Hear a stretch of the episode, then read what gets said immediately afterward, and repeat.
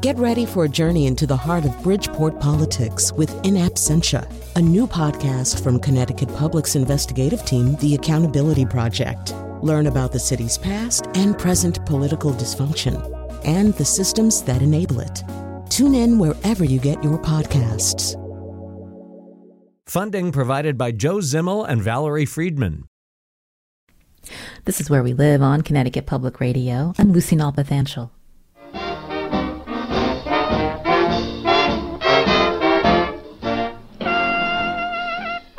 Now, you may think of steamboats along the Mississippi and Missouri rivers, but they were an important mode of transportation in Connecticut too, starting in New York and heading up to Hartford and back again. Journalist and author Eric Hesselberg writes that at one time, about 60 large steamboats ran between both cities on the Connecticut River between 1824 and 1931. The steamboat era peaked in the mid 1800s, dominating water traffic in America, becoming a place for leisure and entertainment too. Today, where we live, we take a ride down this forgotten era with Hesselberg, whose new book, Night Boat to New York, chronicles the history of steamboats along the lower Connecticut River. Hesselberg's book is full of stories about Connecticut notables, too, like steamboat pilot Captain George Parmalee from Haddam. We learn about him just ahead. You can join us, share a comment on Facebook and Twitter at Where We Live. Journalist Eric Hesselberg joins us now on Zoom. His first book, Night Boat to New York, will be available July 15th. Eric, welcome to our show. Uh, thank you, Lucy. Thank you for having me. That was a wonderful introduction, by the way. I love that. thank you. And, and Eric was the editor, or is the editor of Voices on the River, a blog about the Connecticut River. And he was longtime editor of the 20 Shoreline newspapers and a former environmental reporter for the Middletown Press. So you've been covering the shoreline and the river for many years. So what drew you to the steamboat, Eric? Well, uh, you know, uh, I as you say, I, I wrote for, um, I, I, was an environmental reporter for a number of years for the Middletown Press. And having grown up on the river in Haddam, I was always drawn to, you know, to Connecticut River stories. So whenever I had the opportunity for the press, and also I wrote for the Courant for quite a bit, I was always doing a, um, you know, a river story, shad fishermen in particular. I love that story. And I guess I was always looking for stories, remnants, you might say, of the working river. Um, because today, kind of the Connecticut River, as beautiful it as it is, no one really makes a living from it anymore. It's it's a it's a kind of pleasure. It's a playground, uh, which is great. But um, you know, I was interested in finding traces of the old working river. Um, I had actually, I had after I was um, uh, kind of laid off, as a lot of reporters were from my reporting uh, gig. Um, I had some time on my hands to reflect, and I had been working uh, on a project uh, on the colonial port of Middletown with Anne Farrow, whom you probably know, mm-hmm. on really Middletown's connection to the slave trade, uh, which is a fascinating topic in itself.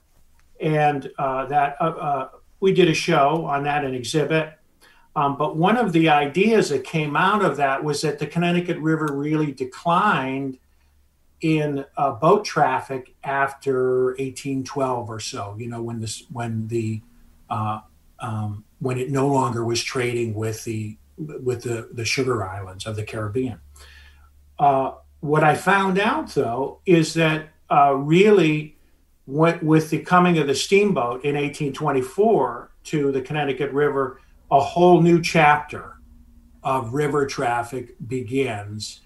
And a lot of the prosperity, which is continued in some respects to this day, uh, began with a steamboat. So it, it appeared to be a much bigger uh, uh, influence than I had thought. And uh, I began to look into it. Hmm. And as a journalist, there's definitely some interesting institutions in our state that uh, you went for uh, to learn more about it, to do your research, including uh, the Grizz, the Griswold Inn in Essex. Uh, tell us about that. Well, um, the Grizz is is kind of an is an institution. You know, the oldest continuously operated in in America. I think they I think they say. Um, I was lucky uh, in in getting to know Jeff Paul before I started on this book, and we were talking um, a bit about how to tell uh, his story of the Griswold Inn. And of course, a big part of that uh, was his really remarkable collection of steamboat art and memorabilia. Um, so early on, I had I had I spent a lot of time with Jeff, uh, and we didn't qu- quite move forward on the project we were talking about. But uh, I uh, decided to go ahead with something on steamboats, and Jeff said, you know, Eric, you have access to any of anything I know. I'll be glad to help you with. And of course, I got to see firsthand a lot of uh, uh, prints of Connecticut River of uh, steamboats, and um, and he's just a wealth of information. So he was a, a, a real help, I think, early on in keeping me motivated and and being a source of, of, of information, and of course having almost a museum right right there at the inn. Right, and there's also the Connecticut River Museum, the Connecticut Historical Society, and old clips from the press and the Courant. Yes, you know I can't say enough good things about this. This book wouldn't have happened probably without the Courant having digitized all their newspapers going back to 1760 is it? 64 perhaps which is really remarkable. So um, all the whole steamboat era including like a letter from robert fulton from 1815 i believe uh, is is in the i was able to find. So pretty much all the aspects of the of the origins and the evolution of steamboats could be found in the Hartford Courant. Mm. Um, you mentioned Fulton; he's the father of the steamboat. Uh, Robert Fulton, yes, is is is the he in, he developed the first commercially successful steamboat, uh, and that was launched on the Hudson River in 1807. There's a lot of debate of whether he he used to be called in you know in the in the school books used to be called the inventor of the steamboat and that's not really true he was very successful in using other folks technology uh, and also he was very well connected politically um, and, and, as my mother used to say when I was growing up, Eric, it's not what you know, it's who you know. And and Robert Fulton uh, was partners with Robert Livingston, who was the Chancellor of New York. He was the French ambassador under Jefferson and enormously connected. So he both had the money and, and he also had the political collect, connections to allow Fulton to obtain a monopoly on steamboats. And that, you know, helped Fulton get rich. So mm. Fulton deserves a lot of credit. I didn't get into, in my book, arguing over who was the first uh, inventor because we do have Connecticut, of course, has two two men who were really fundamental in the early steamboat. One was John Fitch, who uh, was born in, in Windsor on the Connecticut River and launched one of the first steamboats in the 1780s. And then uh, Captain, Captain Samuel Morey, who was out of uh, um, New Hampshire, but originally from Connecticut. And, and developed probably the technology for the paddle steamboat for the side wheel the the the side wheel boat which um, which Fulton used uh, in his uh, early steamboat mm. so Connecticut played an important part in that development you're hearing Eric Hesselberg here on Where We Live. He's a journalist who's written a new book, Night Boat to New York, all about Connecticut's forgotten steamboat era. So, what surprised you when you went uh, down uh, into this, uh, I guess, this uh, this hole of, of learning about uh, the steamboat era, right? Like thinking about uh, how we might think of it as steamboats, as I mentioned earlier, you know, traveling down the Mississippi or more of a, a southern tradition, but the idea that this was a you know a common uh, um, site around that time from New York to Connecticut, Eric.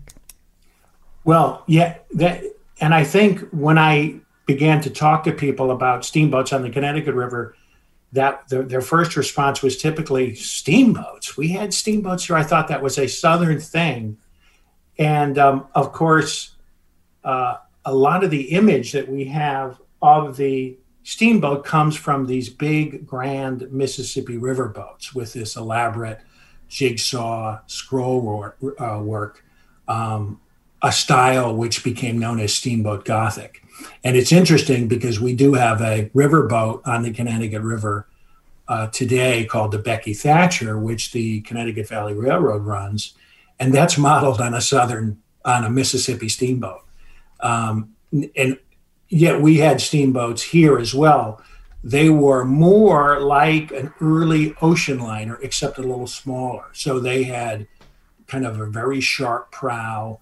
The rather than a stern wheel, they had big side wheels uh, and uh, very kind of long, sleek lines, uh, and they were very fast.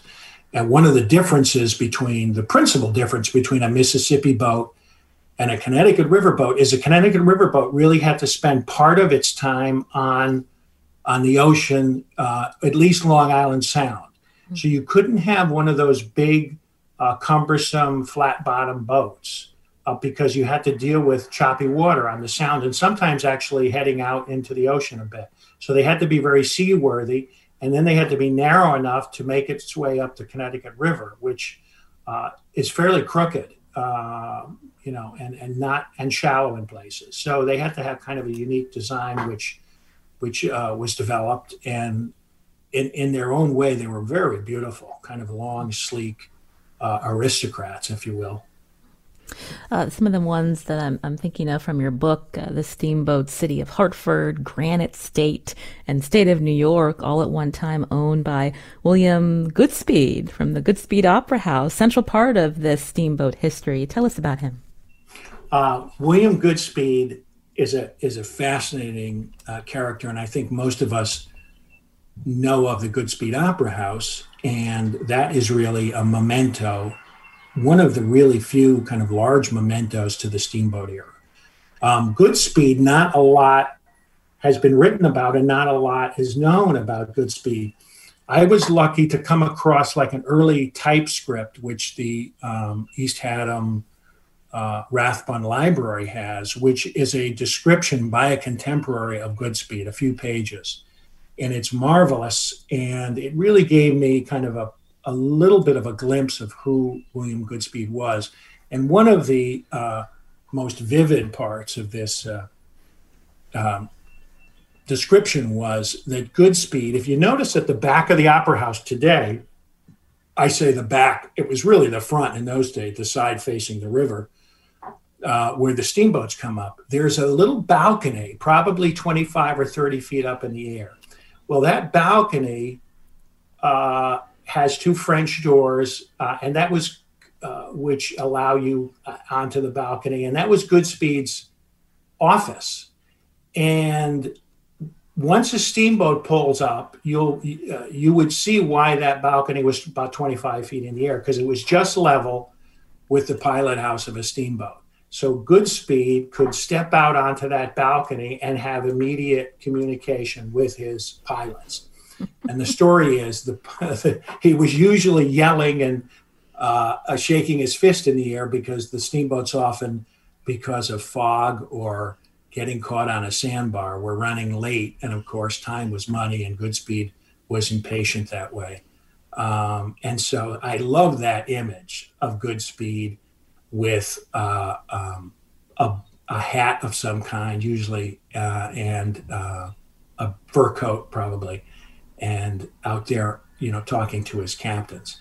Um, the other aspect that I really enjoyed about Good Goodspeed was, I think he was a sort of P.T. Barnum, uh, and he's a contemporary of P.T. Barnum.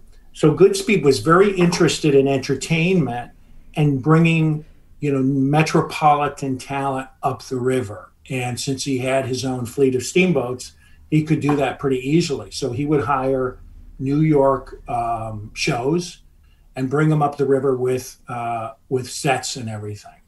Um, but he would he would he would also do these kind of P.T. Barnum like um, exhibitions. He once brought a 90 foot stuffed whale up the river on a steamboat, and he had that displayed on the lawn in front of the opera house and charged, you know, 50 cents to view it. So that's kind of a very uh, Barn Barnum-esque uh, gesture and uh, so he was a real showman, you know, and uh, and I that aspect of of steamboats and their connection to entertainment and leisure really excited me. You got a chance to stand on that balcony? I I did have a chance to stand on the balcony. Lisa Hale, I believe her name is, who who handles uh, uh, public relations. I asked her. I said, "Could you take me up there? I just want to be able to see and kind of experience what Goodspeed must have seen." And it is a beautiful view. It's a sweeping view of the river, upstream and downstream, and uh, just gives you kind of a whole different perspective and and brought that period a little bit to life for me and i and mm. and east haddam really i don't think has seen has more more splendor and luxury than it did during the steamboat age it's still uh, a, a beautiful a pretty place but east haddam was something of a backwater until the steamboat uh, came and East Haddam was very lucky in having deep water uh, to allow steamboats to, to, to dock. So uh, Middletown just had one dock, and Middletown was a big city. East Haddam had two docks. They had an, a lower landing, which was called Goodspeeds, and they also had an upper landing uh, where another steamboat hotel was. Uh, and, and they had uh, an early opera house, which predates the Goodspeed, called the uh, Maplewood Conservatory. Uh, it was a women's school, a women's music school, and they performed operas. Um, so, uh, and then the Goodspeed. So it was really a cultural center. Mm. Uh, before we head to break, I had mentioned, I, I, believe you said that you're a Haddam native. There was a Captain Parmalee, one of the local steam pilots. Tell us about him. Well, you know, it's interesting, Lucy. I'm I'm in actually at my old house where I grew up, um, it's better. There's a better internet connection here. So, um, but if I walk through the woods, if I walk uh, west, I guess, excuse me, east toward the river, in about five minutes, in about two minutes, I'll be at, I'll be on the river or close to the river, and I'll be right near where Captain Parmalee's house was what is interesting, of course, is that when I was growing up and I was a kid, I never knew that that was Captain George Parmalee's house. Right? He was a, he was a neighbor of mine. He would have been long dead, but his his uh, descendants were there. Um, so when I found out a little bit more about Captain Parmalee, and I was able to talk to some relatives about him, I just got very excited by this fascinating uh, steamboat captain, and he really was kind of a local legend because one, he lived to be 102, so he was even out and about at 80 uh, in his 90s, and he had all these marvelous stories of the Connecticut River. Here's a guy who was born the year the Marquis de Lafayette came up the river on a steamboat. Parmalee was born in 1824. So kids you know, around the First World War, were able to talk to George Parmalee, this legend of the river, who could take people back to the Civil War days, who could take people back to the, you know, the 1850s. And he had one story after another. So there's this uh, uh, image I, I, I, have heard of everywhere Parmalee went. He had like these school kids chasing after him to hear one of his stories. And, uh, and he had a lot. So, uh, yes, George Parmalee. So that was a, a, very nice aspect of being able to find uh, uh, people and places that were almost a part of my childhood and allowing me to kind of rediscover uh, my area and my childhood and um, a part of the river that I was not familiar with. Hmm.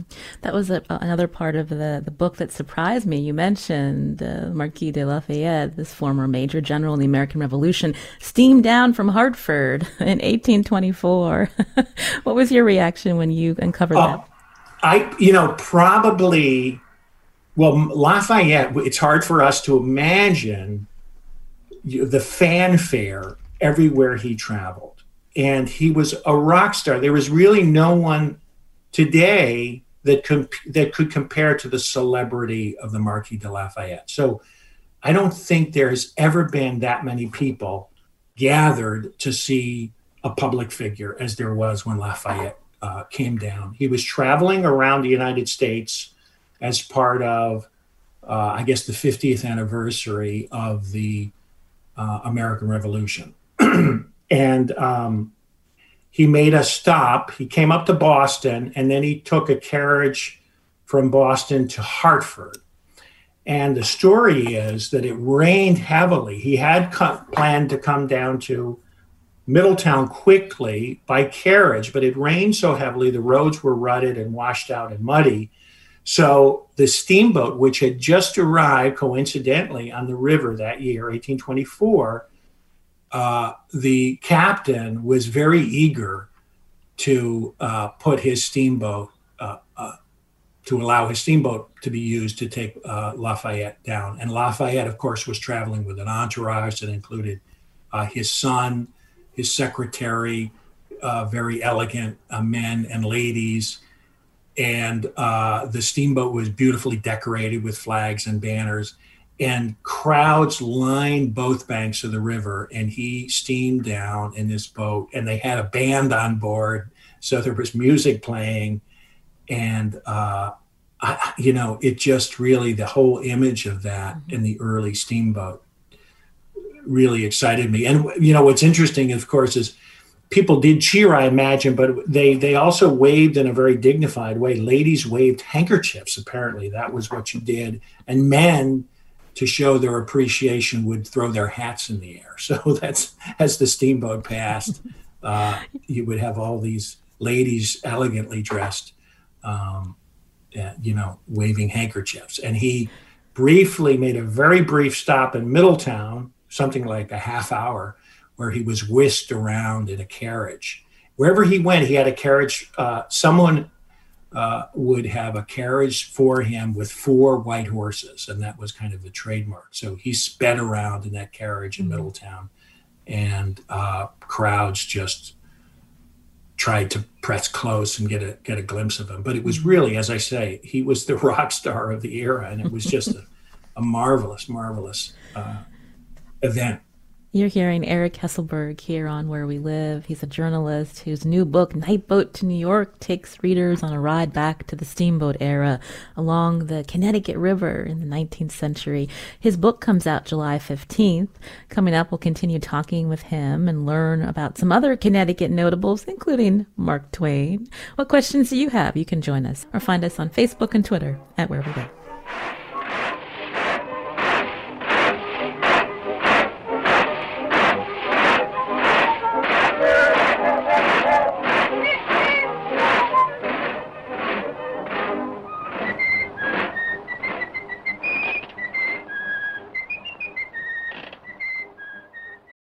Support for this podcast comes from Hartford Healthcare.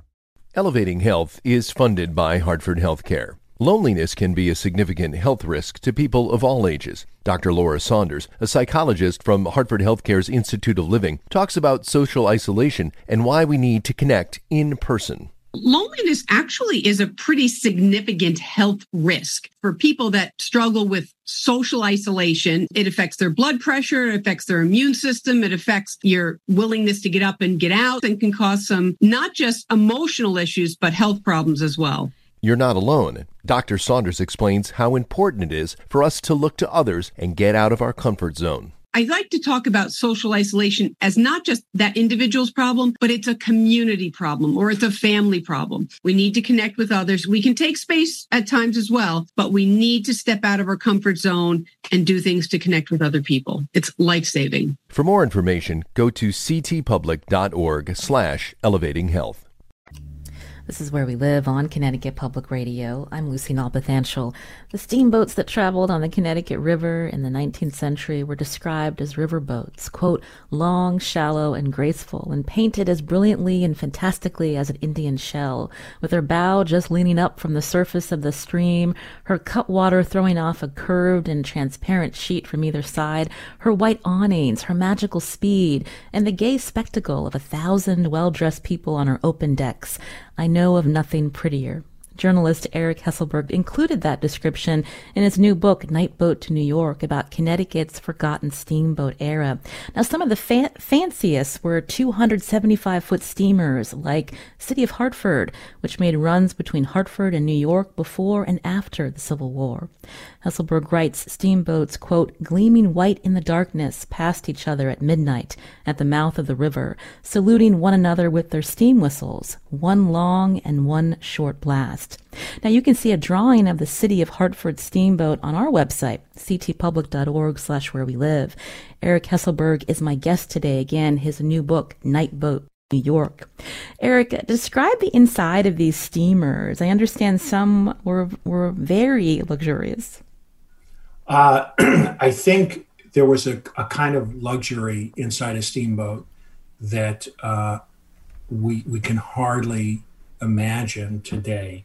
And one of the the reason for that was um, steamboats originally for were for the wealthy, and so they they had to look sharp and beautiful. And and but but more and more, steamboat became something that even you know middle class folks and even working class folks could could enjoy for a for a nominal fee.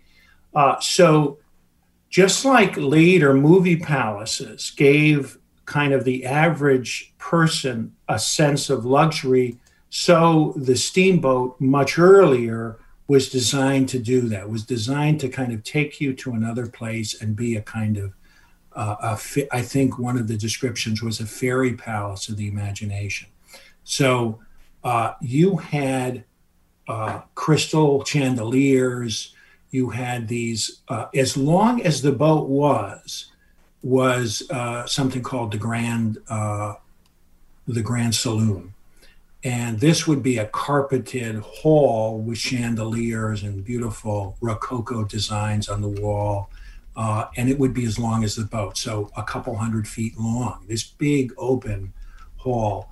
Uh, then you had uh, a beautiful dining room where you know, as I said, uh, where people of all social strata might get together and enjoy a meal. Um, and then, of course, perhaps the most exciting part was to be able to go outside uh, on the promenade deck uh, and, and enjoy the view as you steamed up the Connecticut River or across Long Island Sound. It's important to say, too, also that these boats often were were traveling in the afternoon and at night, except when there was a, a, weekend excursion. So you would get on the boat in Hartford, say at five o'clock in the evening, um, have a nice meal in Middletown. Middletown is, was when they began to serve the meal. Uh, and then you would steam down in the darkness uh, and up Long Island Sound at night, arriving in New York the next morning. Uh, so it was an overnight trip.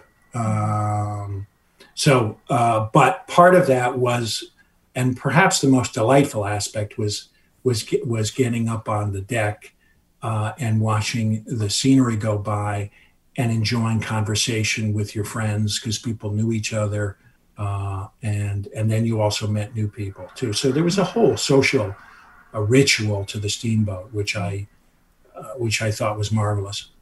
Now you can join our conversation about Connecticut steamboat history, 888-720-9677, or find us on Facebook and Twitter at Where We Live. So this era that we're talking about, um, also through the Gilded Age. So would you say these were also a symbol of excess, Eric? Uh, certainly the later steamboats, you know, uh, I, uh, were, were uh, a symbol of excess. And uh, there is a lot of a kind of a Greek tragedy in the steamboat era, in, in that I think uh, one historian uh, described that, that the steamboat was like the dinosaur which waxed to its greatest proportions before its ex- extinction. and the steamboats on Long Island Sound uh, got bigger and bigger and bigger, three, 400 feet, and they got more and more lavish, uh, uh, offering, you know, uh, all sorts of uh, um, food and, and concessions and music Uh, and you know, it seemed like that happened just before things started to go to go south. And and and we had this is a time too when when you know many Americans, certainly in the cities, were living in in real poverty. So it certainly the steamboat was at, at a time less so on the Connecticut River, but certainly the Long Island boats, uh, of which Connecticut River boats were a part of that that system. Uh, they began and kind of an emblem of excess, you know, like uh, um, Diamond Jim Brady, you know, was kind of the the uh, symbol of the era. And I think his he was quoted as saying, and he loved the steamboat, of course. Uh, he was quoted as saying, "Hell, I'm rich. Now it's time to have some fun." You know, one of your chapters uh, titled "A Picturesque Valley" um, really gets into how you know the steamboat was not just a mode of transportation, but a, a way to commune with nature. And I'm wondering if you can talk about that. Uh, I, Lucy, I have to say that this was perhaps one of the most fascinating chapters for me to write, and and uh, probably if I explored this again, I think you could do a whole book on on the steamboat and its influence on uh, how we view nature. And it's hard to us for hard, hard to us to imagine that the steamboat was a very new way to experience nature. Um, first of all, before that, only wealthy people went out, you know, in the countryside to appreciate pretty scenery, uh, and they did so in a carriage, and then they might walk in the country. So um, before the steamboat, a certain mode of viewing nature called the picturesque journey uh, was kind of codified in England, um, where you would view nature in a certain way. And you even had something called a Claude glass, which was like a little mirror which reflected a particular scene and gave it a kind of gloomy cast to it. Uh, and you would look at that. Of course, this is before the camera. You would look at that and you would kind of frame these pretty views that you thought were something that an artist might paint, these motifs. So that was before the steamboat. So the steamboat, once that came along in the 1820s, uh, this kind of picturesque travel movement merged uh, with the steamboat and something called the fashionable tour became very popular, and that was began on the Hudson River, which was noted for its scenery, uh, but then migrated to the Connecticut too. Uh, so one of the selling points of a trip on this steamboat was uh, was a chance to view uh, pretty scenery, and uh, and then to be able to kind of talk about it with your friends and maybe write about it in your diary. Um, and and as I was saying about a new way to experience. Uh, I think the steamboat, you know, moving along at about 10 miles an hour at a steady uh, clip, very smooth, not much noise. So uh, the traveler got to experience nature in a way that he or she was moving through nature and it was kind of changing and unfolding around him. You know, it was a kind of constantly shifting panorama. Um, so I really, I think, was fascinated by that notion of the steamboat giving folks really a new platform, if you will, to view the natural world. You know, today we have something called ecotourism, and we kind of think of that as growing out of the environmental movement, which it did to a degree, but we had people doing essentially ecotourism in the 18 late 1820s the early 1830s so it's not a it's not a new idea. So these were leisurely journeys. I think you mentioned what 12 hours from New York to Hartford. But how dangerous were these steamboats? Were the collisions happen? Fires?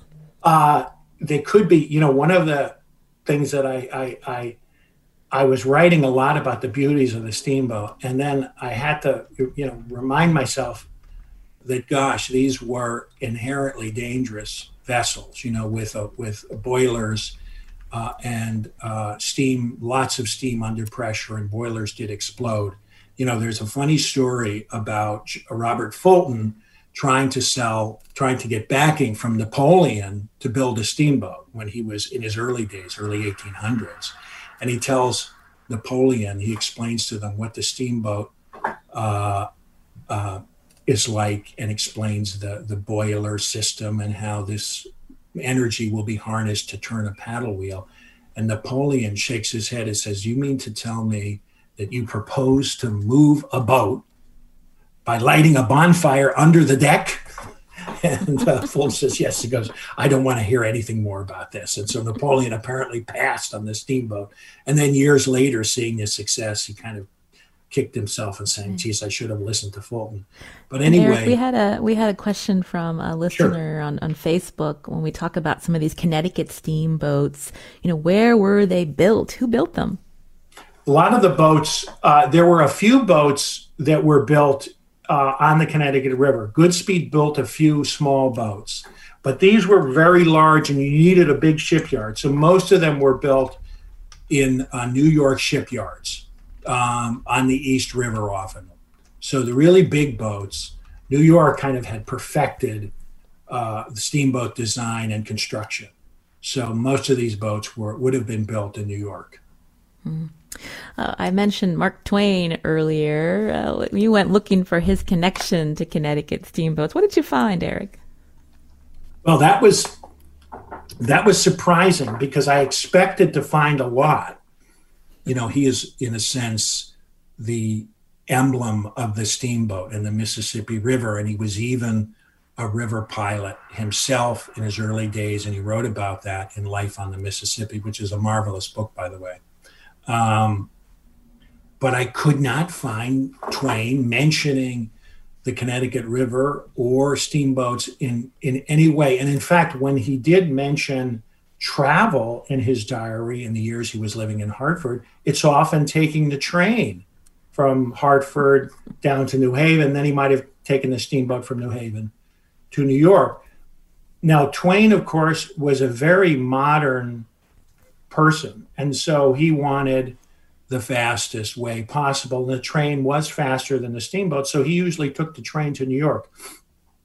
However, I did come across a, a, clipping uh, in a, in a library of a, uh, a steamboat captain talking about meeting Mark Twain in the late 1800s or perhaps even 1900, just as he was about to leave Hartford, um, talking about a trip that Twain made up, uh, made from New York to Hartford. Uh, and the steamboat captain describes Twain asking to be awakened at midnight so he could see the moonlight on the water. Uh, and then Twain, uh, I think a steward goes to fetch Twain. Uh, he uh, is taken up to the pilot house, and the pilot, knowing who it was, offers Twain uh, the wheel, and, and Twain declines. He was older then, and he said, I no longer have a hand for it. But it nonetheless, he he appreciated, took a look around the boat, seemed to feel very uh, uh, comfortable, and then he pulled a chair out onto the hurricane deck, which is the topmost deck of the steamboat, lit a pipe and smoked his pipe. And the story is uh, a young steward was, uh, you know, was kind of hovering near Twain to make sure that he if he needed anything, he could get it. If he needed a drink or something, he'd, he'd get it for him, or if he needed a light. And at a certain point, Twain drops his pipe, and the young fellow picks it up quickly, hands it back to Twain. And the story is that Twain reached into his pocket and gave the boy a silver dollar. so that was the, the only real Twain anecdote I could find. Um, and it's told differently by different people, but um, it did give me this marvelous image mm of, of Mark Twain steaming up the river on the deck. I believe it was the Middletown, which was one of the later steamboats, probably in the 1890s, you know, just as uh, just before he left mm-hmm. uh, Hartford forever. You're hearing journalist Eric Hesselberg here on Where We Live as we learn about Connecticut's steamboat history. His new book, Night Boat to New York. That's what we're learning about today.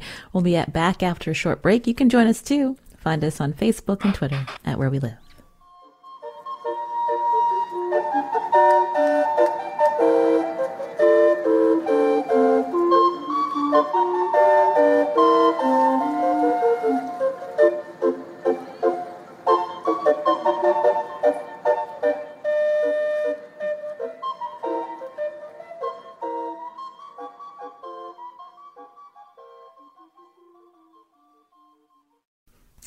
Listening to Where We Live on Connecticut Public Radio. I'm Lucy Nalpathanchil. Today we've been learning about the forgotten steamboat era on the Connecticut River with my guest Eric Hesselberg, journalist and author of the new book Night Boat to New York. Now, another important figure you wrote about is Nicholas Jackson. Uh, this was a harrowing story. What can you tell us about him? Um, Lucy, uh, the the Nicholas Jackson story really uh, you know, it struck me and, and I think kind of opened up a window to the steamboat and especially African Americans on the steamboat that I, I hadn't known about. I first came across that when I wrote a story uh, on the Granite State for my blog, uh, and, and it was about the burning of the Granite State. And, and the the Granite State uh, was you know one of Goodspeed's uh, most celebrated boats. It was it was about 275 feet long, gorgeous, narrow, uh, sharp prow, lovely boat. Um, and it but it was it was famous for a, a fire which occurred in in 1883 as the boat was steaming up the river.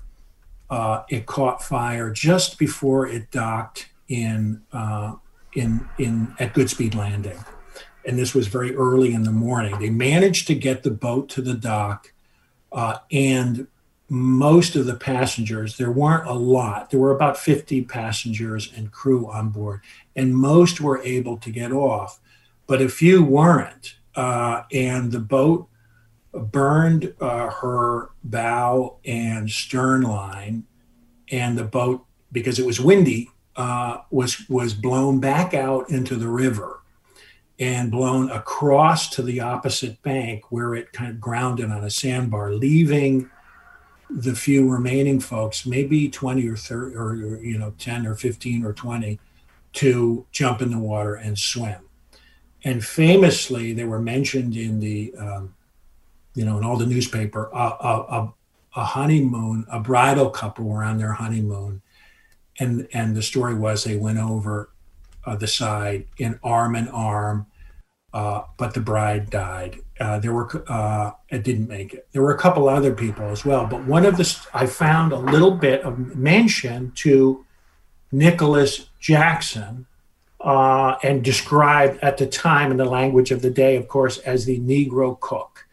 Uh, and Nicholas Jackson was the cook on the steamboat who um, apparently drowned. He, for some reason, he wasn't able to get off.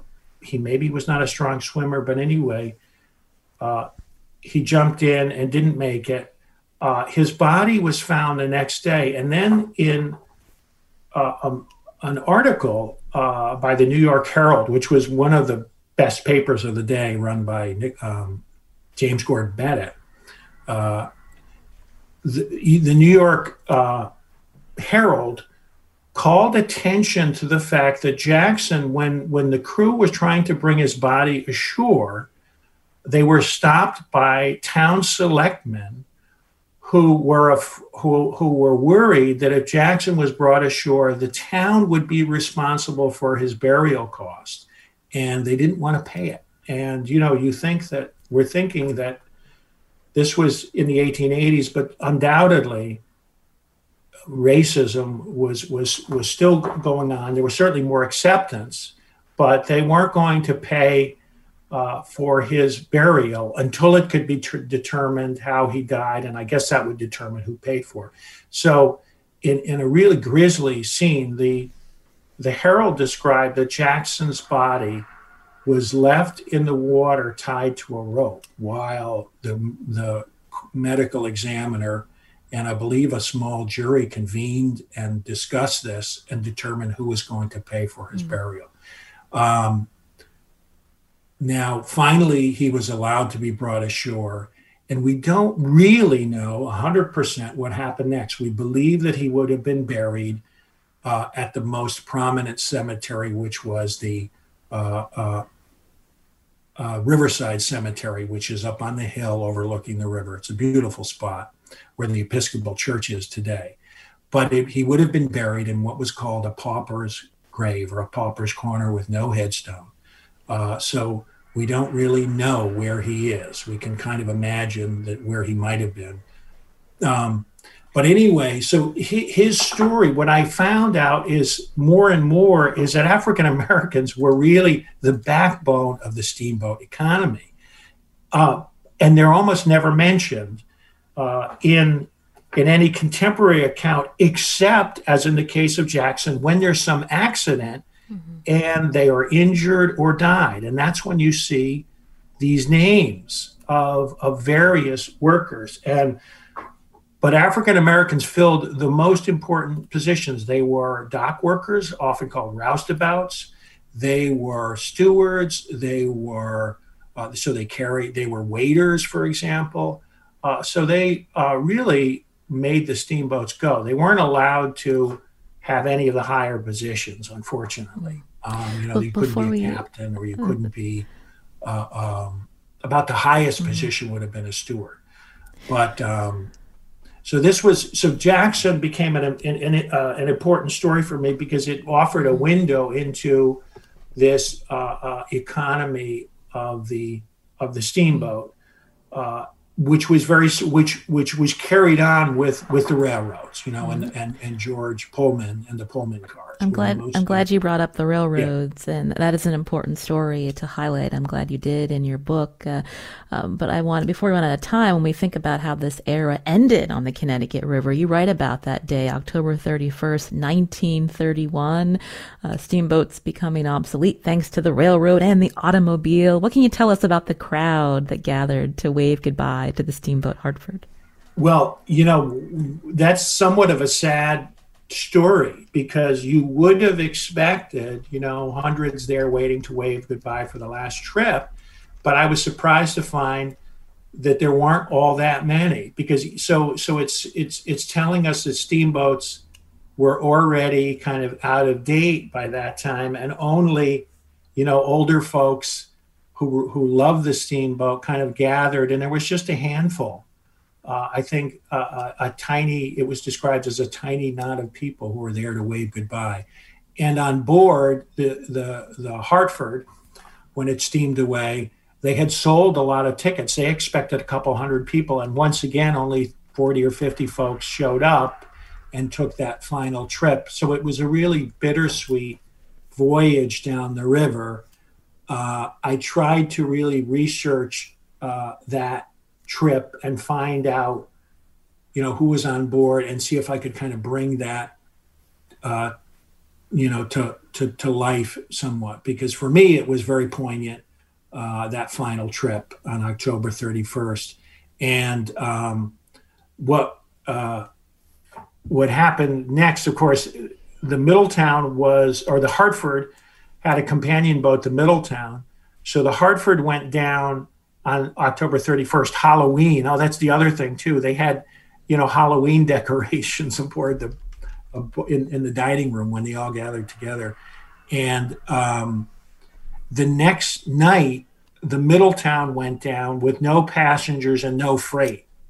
And they took the boat down. They never made such good time. And it was said that, you know, all the crew to get back to Hartford had to take the train. So there was no way to get back other than the train.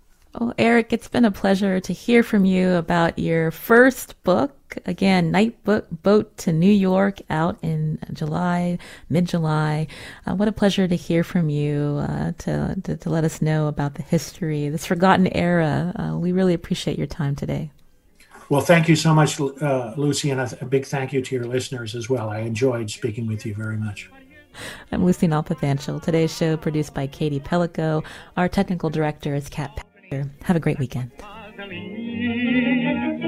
They all claim it's just for the sight, but just the same, they travel at night. I asked a fellow and his cute little pet how is the water? And he answered, it's wet. So tell me why do they all take the night boat for Albany rather than next train for New York? Why do they all take the night boat for Albany? That's what's puzzling me. They all claim just for the sight, but just the same, they travel at night. They play the searchlight on the shore when they float. they ought to play the searchlight right on the boat. So tell me why do they all take the boat for Albany and grab the next train New York? That's a very beautiful.